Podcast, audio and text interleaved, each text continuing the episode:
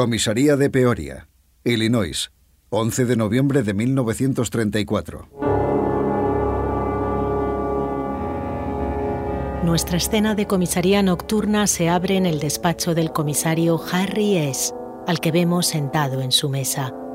Es un hombre de unos 50 años con el pelo y el bigote ya algo canos y la mirada severa.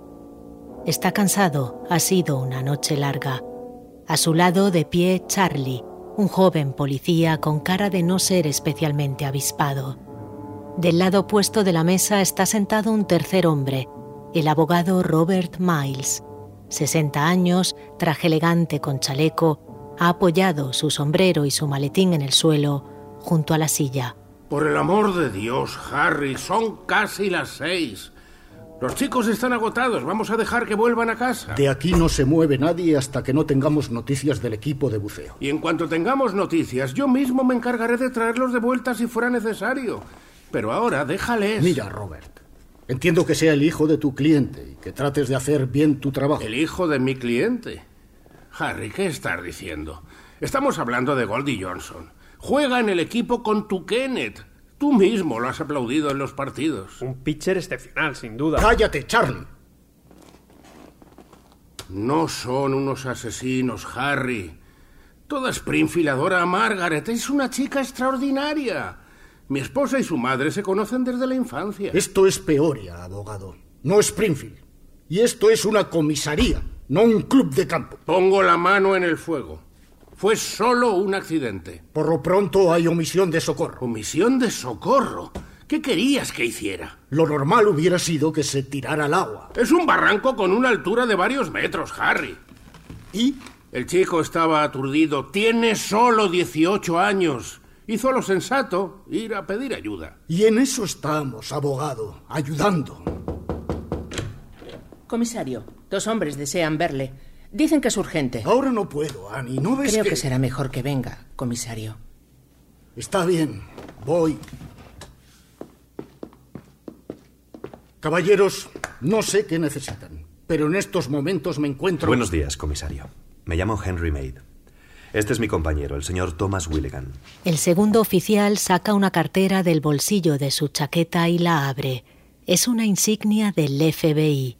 El comisario cambia inmediatamente de actitud. Hay un lugar donde podamos hablar tranquilos. Por supuesto. Síganme.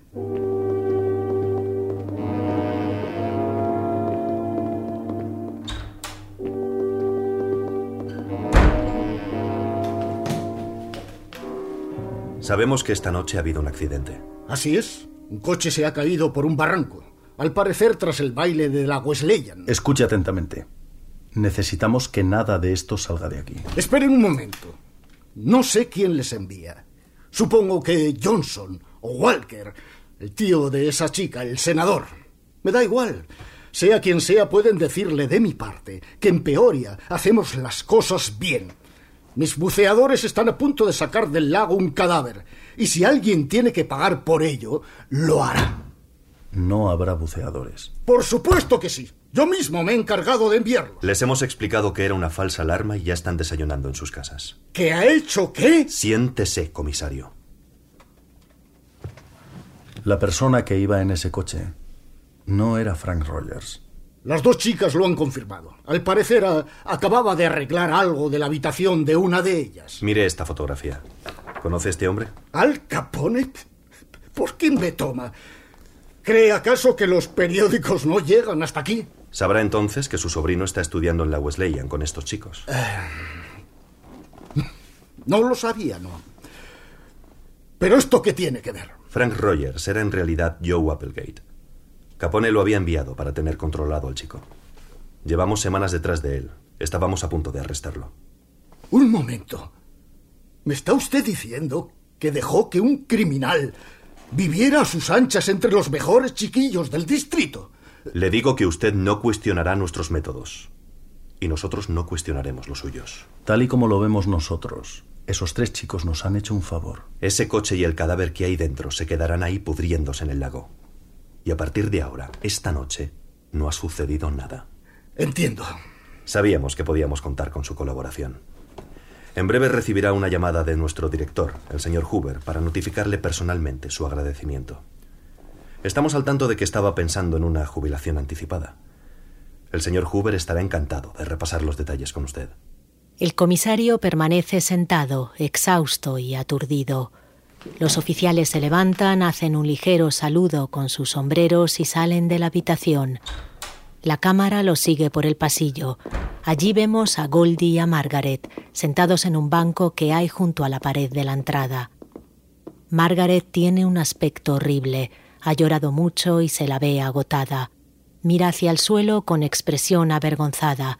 En la mano tiene un pañuelo. A su lado Goldie se agita nervioso. Se nota que también ha llorado. Desde el fondo del pasillo se acerca Robert Miles, nuestro abogado, el maletín y el sombrero en la mano. Goldie se levanta de inmediato. Señor Miles. Nos vamos a casa, jovencitos. Un momento, ¿cómo que a casa? ¿Qué va a pasar ahora? ¿Lo han encontrado? ¿Está vivo? Quiero volver allí. ¿Puede llevarme? Puedo ayudarles. Conozco bien el lago. Ya has hecho suficiente, Goldie. Ahora déjanos hacer a nosotros. Margaret, cielo, vea por tu amiga. Está sentada allí, al fondo. Dile que la llevamos de vuelta al dormitorio. Margaret se levanta como una autómata. Goldie, ayúdala, por favor, os espero en el coche. El abogado se aleja hacia la puerta. Goldie y Margaret caminan en nuestra dirección. Se acercan cada vez más a la cámara hasta que vemos en primer plano el rostro y la mirada vacía de Margaret.